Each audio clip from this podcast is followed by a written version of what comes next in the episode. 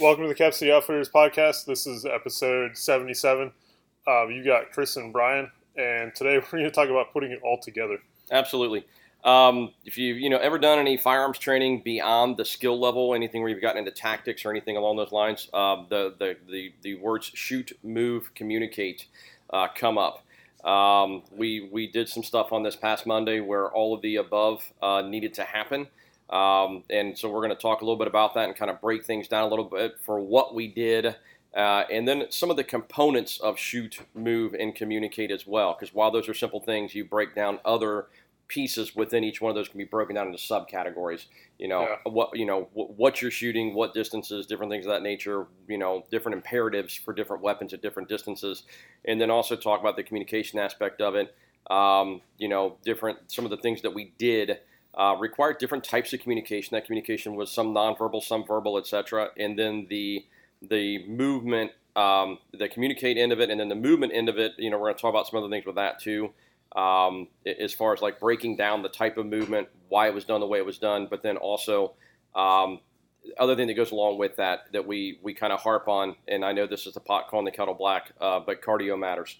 So Yeah. so we'll discuss those things. Uh, good good good training night, and so we're going to kind of cover that a little bit here. So all right, Yeah, so uh, starting out, we, we recently um, were gifted a course of fire that we can't go into all the details on, but I will say it involves um, very surgical shooting um, with a rifle and handgun, um, Yeah. everywhere from 40 yards um, through about seven yards, um, with some movement under extremely tight time constraints. yes, Um, this was the first time just about everybody had shot that course of fire. Um, it's my second time running through it, and I wanted redemption from my first go round because it was not pretty. yeah, Uh, yeah, uh, yeah. So, and then um, from there, you know, we ran through, um, you know, the series of drills from 40, 40 yards, 20 yards, 10 yards, 7 yards. Yeah. Um, and then that got guns hot. Yep. Um, got people kind of working under time constraints, kind of rattled some cages because things didn't necessarily turn out the way people thought they would. Um, and also involved Yeah. a little bit of up down, a little bit of movement, etc. Um, you know, nothing crazy, nothing that that somebody who you know, if you're somebody who getting out of your car and walking from your car into McDonald's gets your heart rate up, um, this would have been something that probably wouldn't have been pretty for you. But generally, you know, if you try and avoid McDonald's, then it's, you'd probably be okay doing this. Um, I, I thought it was a really good course of fire. Personally, I thought the constraints for accuracy were reasonable, Mhm. but the time constraints, holy crap, you can tell it was designed for some young studs. Um, or, or not so young studs, as the case may be. Um, the, you know, and, and so it was uh, it, it was really good stuff, and it definitely got your attention, especially when you started to score it. Um, the scoring constraints weren't necessarily that challenging, except for the fact that we added about fifty percent onto the time, yeah. and still had trouble making the time. So there were a couple of us who I felt pretty good about the scores that I shot because the classification I probably shot at about 90% of, of the level needed, Mhm. which would have been passing, except I was nowhere near the actual times, and I don't think I was even within the 50% overtimes, except for maybe one or two of the drills. Yeah. So I mean, it's it was tough, and it was definitely a get get your brain working, get your heart working, get your eyes and trigger working together, and driving the gun.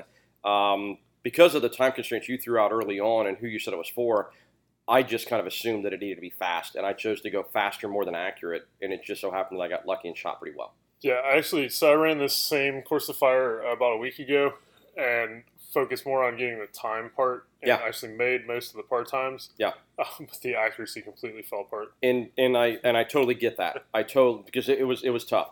Um, but suffice to say that that was a really good. Okay, get your head screwed on straight because now it's time to do work. Kind Yeah. of set of drills. And that my understanding from what you said is that's basically what that's for for the folks that use it. Yeah. Um, is they get your head on straight. Now it's time to go do work. So Yeah, this was a, a drill that for the, the place it came from, um, if they did not successfully complete the course of fire, um, they sat on the bench that day. Yeah. And it's the type of place where you don't sit on the bench very many days before you go somewhere else. Exactly. Exactly. So, yeah, so we ran that set of drills. Um, and uh, again, takeaways there were, you know, I, I, I chose to make the hits, but I chose to do it with alacrity realizing that I didn't think there was a chance in hell I was going to make the time hacks anyway. Um, understanding that even with the 50% over what I'll call the fat boy civilian extension of time, um, I, I, still think on probably half of them I still didn't make the time. Yeah. Yeah. Um, so yeah, absolutely. But I think that's also a good thing. I mean, I, I want to run. I, I, love to run qual courses and run against guys who beat me and run against qual courses that are harder than I can do. So I have something to aspire to. Yeah. So absolutely. Um, yeah. Good, yeah. So good. Good beginning to the day. Uh, the other thing that this did is um, because we're going to start doing some movement, um, some team stuff, and everybody was kind of dressed more in civvies. Mm-hmm. Um, this burned six, 36 rounds of rifle ammo in a, a full magazine plus part of another magazine, mm-hmm. which kind of got some people thinking of, well, shoot, I've only got so many mags with me, and how am I going to do everything else I need to do? Yeah, and and I'll, I'll throw I will throw a counterpoint to that um, I'm a civilian. There's a very, very small likelihood that I'm ever going to go to a second mag on any gun, much less a rifle. Um, and there's a reality check too. I'm also old, um, and I'm not going to carry a whole bunch of shit around. I'd rather have what little bit of mobility I have left rather than a 12 mag loadout. And so there's a reality check too. Um, in in our world as civilians, until things have flat out melted down, the idea of covering fire is probably not a great idea uh, from a legalistic perspective, I mean, there, I'm not saying there's not ever a situation, but from a legalistic perspective, from a responsibility of where those projectiles are going perspective, if you're if you're just you know keeping heads down, um, that's that's great if you're in the military and it's applied properly. But I, I don't know here that it works. Not that it's not a good skill set to have in your belt or tucked in your hip yeah. pocket for if the world does actually go to hell in a handbasket. Um, so I chose I did choose to throw an extra mag in my back pocket um, that I didn't get to. So, you know, I chose to go with the accuracy route over yeah. the, you know, burn it down route. So, yeah, cool, cool. Um, yeah, we had everybody score targets, do some math, which again was a little bit of a mental uh, CF. Yeah. And then started walking back up the range. Um, we got to about 150 yards away Give from, or take. away yeah. from targets. Uh, by the way, that first drill was run on um, IPSC targets and scored um, with the A zone, C zone, D zone. Um, yeah, I, don't yeah. want to get any further in depth than that, and I yeah. apologize, guys. I'm not trying to be weird, um, but it's it's a it's a set of drills that are not open source material. So, um, um yeah, and then for the movement, we had a what is that a 24, 24 tall by 20 wide piece of steel.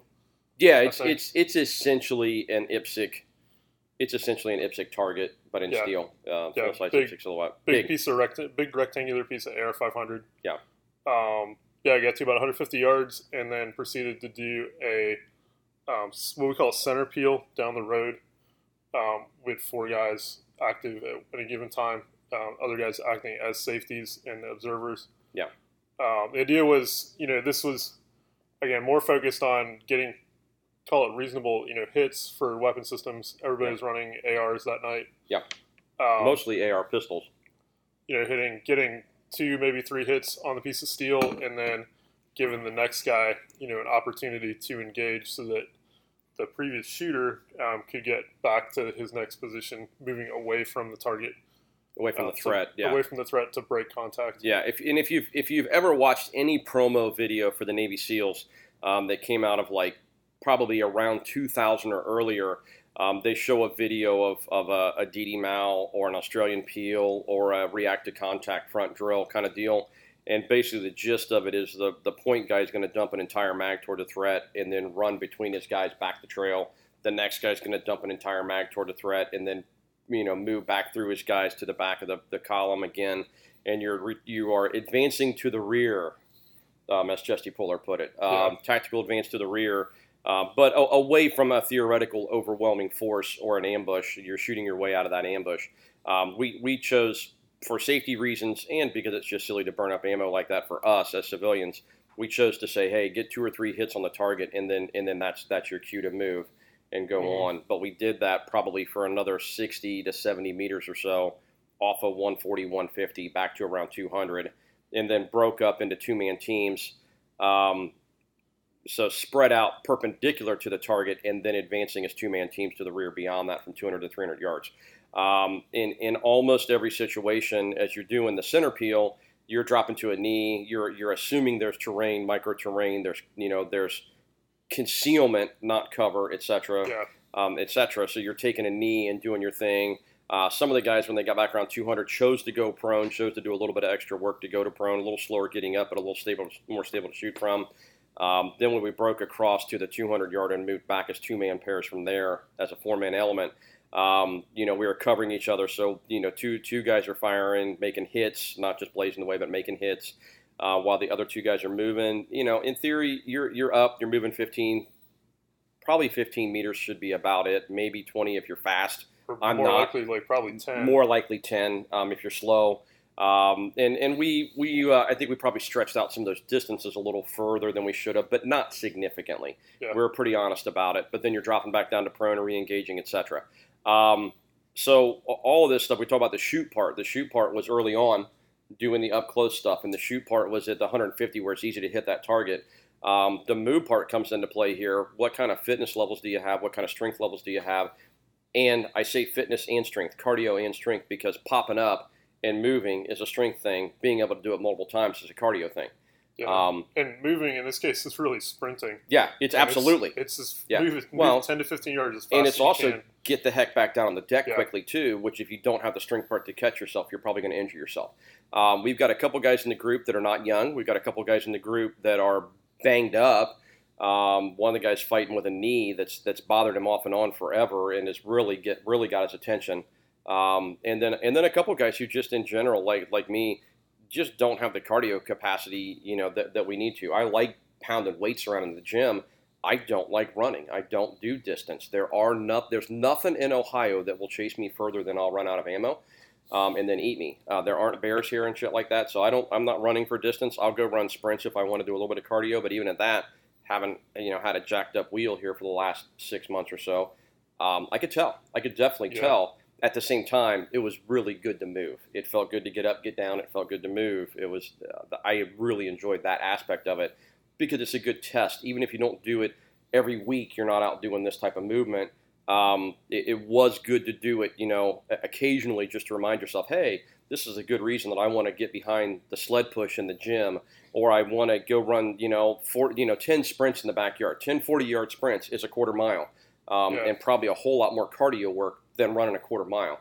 Um, you know, so it just was a reminder, I guess, of that. Mhm. A really good one, a harsh one. So, Yeah, and then you know, coupled with that, you know, the need to make, you know, man size hits, you know, out three three hundred when your heart rate's north of one fifty or one sixty, Mhm.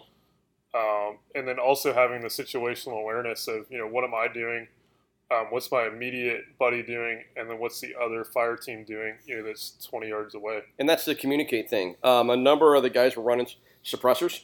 Um, so, two man team, you're moving, you're making sure your buddy's up. Um, if your buddy calls out loading or something like that, or you happen to see him roll to get a mag, you know, that's communicating too.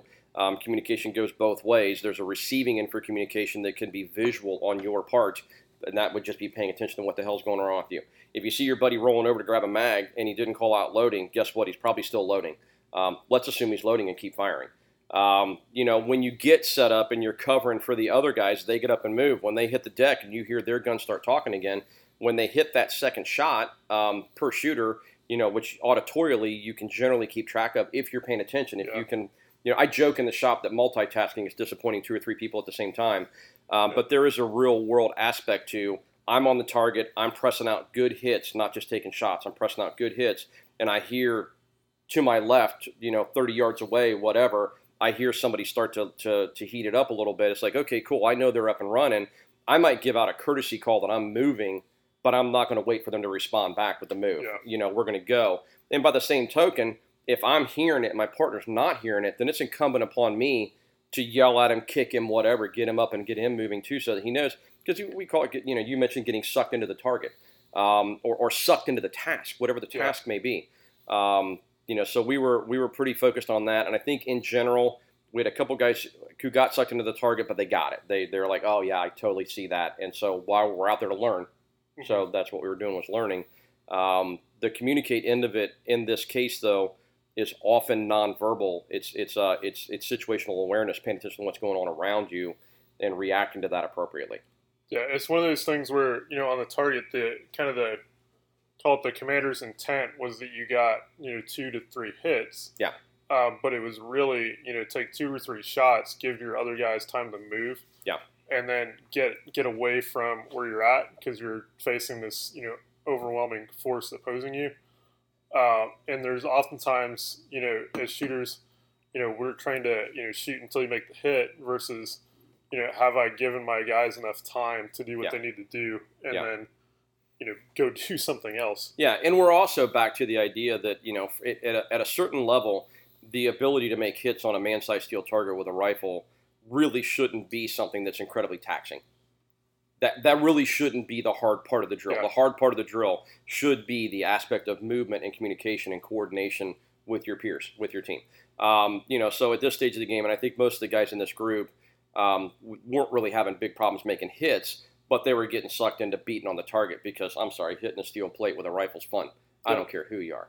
Um, you know, so it's a matter of just making sure you're, you know, there's also uh, something that I know that you've mentioned before that I'd never heard until you brought it up that you learned from tactical response. Um, and I'm sure that all the guys in the military right now are going to go, oh, he must have been in the Air Force. Um, rifleman's cadence. Yeah. I, I'd, I'd never until you mentioned that terminology. I don't know that I ever I'd ever heard rifleman's cadence, and it's the idea that while you are absolutely shooting at a target while you're covering somebody else while they're moving, um, you can do that at a pace that isn't just burning down mag after mag after mag after mag. Having said that, um, if the bad guy is 150 yards down range with a PKM and he's not shooting at you, you should be burning that asshole to the ground with lots of rounds really, really quickly um, with hits that count. Yeah. So the rifleman's cadence is more of that. I've got a target, so I'm going to press off good shots, not just slap the crap out the trigger and send rounds by him. Um, you know, I think it's Churchill that said there's nothing more exhilarating than having been shot at and missed. Um, that goes for the bad guys too. You know, Right. there's you feel like a hero if you've been shot at and it snapped by you two or three times and nothing hits you. Um, although I do like the videos where we where we crank somebody with a PKM. You know, one of our snipers drills. It's kind of cool. So, all right. Yeah, I mean there is a, a need to you know if you're, and this is a lot often you know distance dependent. Um, you know I can I can be very effective very quickly. Yes. You know, at 25 to 40 meters. Yep. Uh, I need a little bit more time between shots. You know, at 300 meters. Yep. Um, and especially you know as civilians in the event we are in you know the the gunfight that will be written about in books and songs will be Sung in Valhalla. sung in Valhalla Yeah. Uh, you know, I've only got the ammo I've got. I've only got the guys I've got. I don't Yeah. have artillery. I don't have Yeah. No rotary or support. fixed wing yeah. air support. Yep. Yep. yep. Um, there's generally not you know mortars on standby. Um, so being able to you know manage ammo and turn ammo into time and distance is very important. Absolutely, absolutely. And then also, you know, we spoke about this just before we started. There's also the reality of that as a civilian, um, if I ever find myself in a in a in a peel in a center peel type situation in a, in the civilian world, um, I would opine that we're no longer in a civilian or civilized world. Um, Yeah. Things have melted down. So some of this is a little bit esoteric, but there's still good skills to know, good skills to have.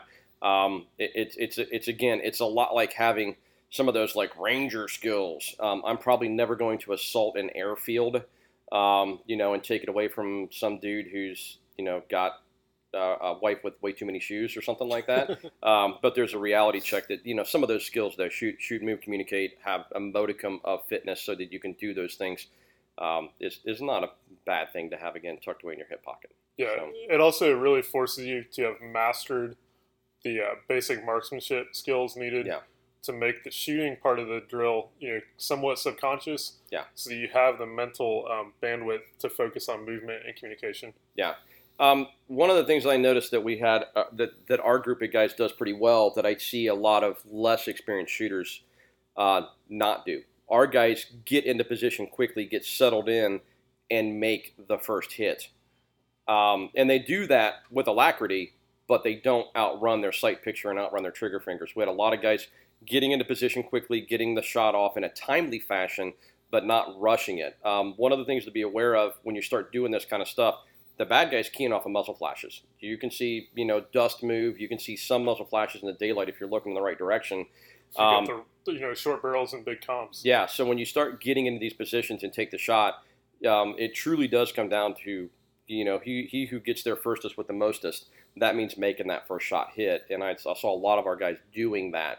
Um, I saw a couple of them rushing the shot after the fact and missing with the second and third shot, which is a little bit frustrating um, because it's the same mentality. But as a civilian, those rounds have to go where you want them to go or into a solid backstop. So, you know, be aware of that, that even if you're training with some of this stuff, if you're keeping heads down, um, pro- probably probably not in the lower 48.